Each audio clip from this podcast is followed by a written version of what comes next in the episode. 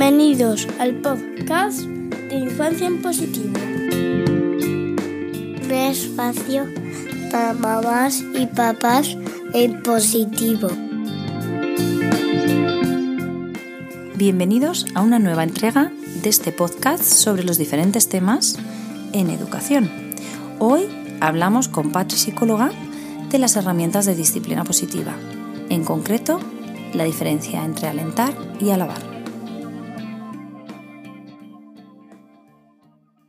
Ilusión me hace estar aquí contigo, Patricia. Que primero te quería dar las gracias por dejarme venir a conocer tu consulta, a conocerte a ti y que pudiéramos hablar de las tarjetas de disciplina positiva, las herramientas de Jane Nelson.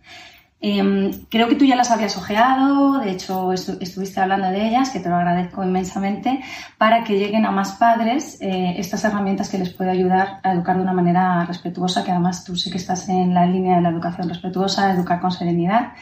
Y, nada, quería un poquito que habláramos de, las tarjetas. Entonces, no sé si quieres que hablemos de alguna en especial, em, quieres coger alguna al azar. Yo creo que al azar, ¿no? Sí, sí. En plan magos. Yo creo que, sobre todo para mí, es importante recalcar, yo cuando voy a las conferencias para hablar de educar con serenidad, eh, yo creo que la dificultad mayor para los padres y para las madres es el, el cómo la gente dice, oye, es verdad, no debería gritar y cuando yo grito me siento culpable y no tengo y no quiero castigar, pero a veces no tengo otra herramienta.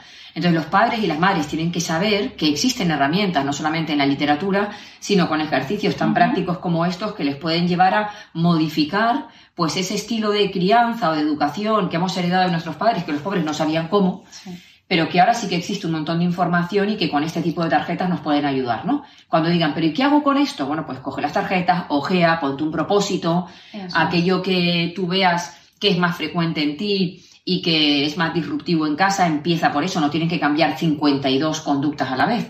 Es importante que sepan que aquí se puede elegir y que cada uno puede empezar, bueno, pues por, por el cambio que uno desee. Claro, la, idea de las tarjetas sobre todo es, por, es, yo siempre cuento que es un resumen del libro de disciplina positiva de Jane Nelson de cómo educar con firmeza y cariño. Claro, recoge muchísimos principios que tienen que ver con, la psicología de Alfred Adler y de Rudolf Dreikos, que son los precursores, digamos, de la disciplina positiva. Entonces, para lo que sirven las tarjetas sobre todo es porque cuando tú te lees un libro, normalmente lo subrayas, tomas notas, pero luego lo dejas en la estantería. Y es muy difícil que lo vuelvas a coger. Entonces, lo bueno de las tarjetas es que es un recuerdo continuo para aquello que has leído. Entonces te permite volver a recordarlo y volver a trabajarlo. Entonces esto que tú dices de ¿y cómo hago para no gritar? Si ya sé que no tengo que gritar, cuando tienes las tarjetas puedes ir poniéndote, por ejemplo, cada semana trabajar una, entonces la coges al azar, eh, en este caso, por ejemplo, escucha activa. Pues entonces te acuerdas, ay, es verdad que tengo que ponerme a su altura, tengo que acordarme de conectar primero, entonces que no me venga el grito. Es una manera, exactamente, de poderlo tener como, como más fresco e ir tú poco a poco interiorizando el educar de manera respetuosa o con serenidad. Muy bien, pues cogemos una al azar. Venga, vamos a ver qué sale. Y la vamos comentando. queridos padres, queridas madres, vamos a ver, vamos a hacer magia. ¿Qué nos ha salido? Los cumplidos. Ay, qué a mí esto me encanta.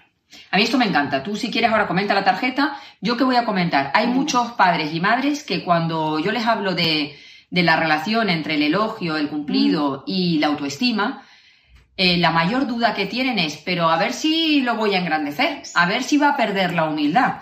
Entonces lo que tenemos que comentar es primero cómo se hacen los cumplidos de manera correcta, porque aquí no vale decir a tu hijo, es que eres un crack.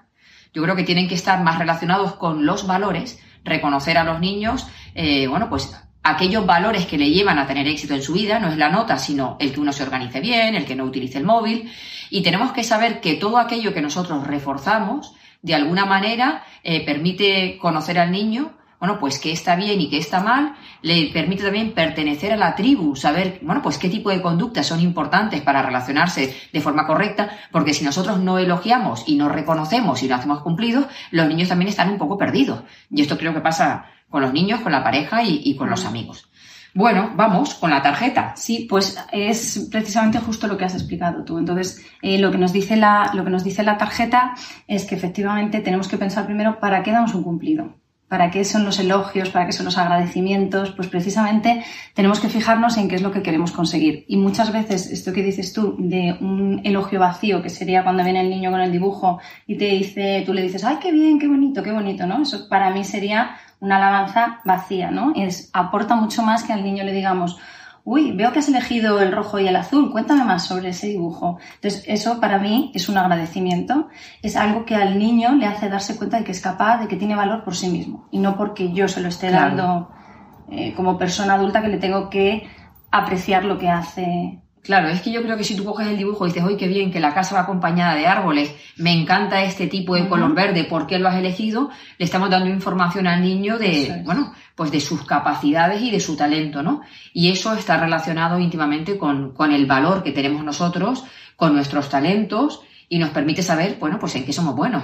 Y cuando la gente sabe en qué es bueno, eh, pero por el propio autoconocimiento de qué es bueno, pues ¿qué va a hacer? Repetirlo y nos va a fomentar nuestra seguridad y nuestra confianza. Y construir su autoestima. Y construir ¿no? que es algo que queremos que, es importante, ¿no? Entonces, precisamente lo que has dicho tú, que enfocarnos en los logros y en ayudar a los demás. Muchas veces a mí los papás me dicen en los talleres, entonces si no le tengo que decir muy bien o qué bonito, no le tengo que aplaudir, ¿qué hago? Porque me enseña el dibujo y, hago...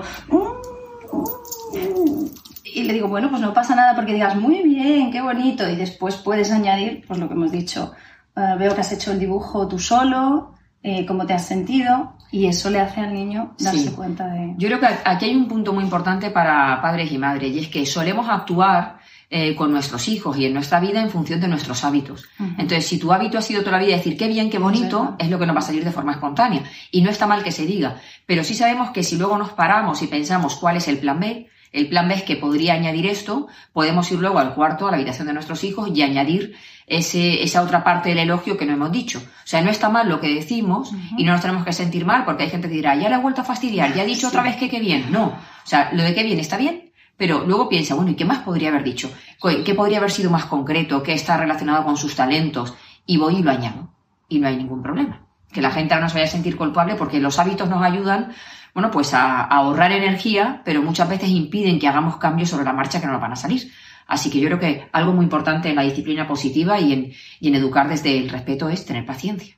Con ellos, pero también con nosotros. Y permitirnos equivocarnos, ¿no? Y cometer el error y decir, bueno, se me ha vuelto a escapar es muy bien, no pasa, nada, eh, muy bien, porque está muy bien, me ha gustado, pero como me acuerdo ahora que puedo añadirle valor, pues aprovecho y lo hago.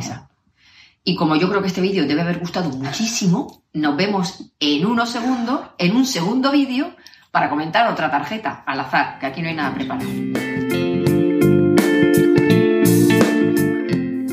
Gracias por estar al otro lado. Nos vemos en una siguiente entrega con Patri Ramírez, Yolanda Cuevas y una servidora hablando sobre educación respetuosa. Recuerda cuidarte para cuidar. Ya sabes que para educar bien hay que estar bien. Al revés no funciona.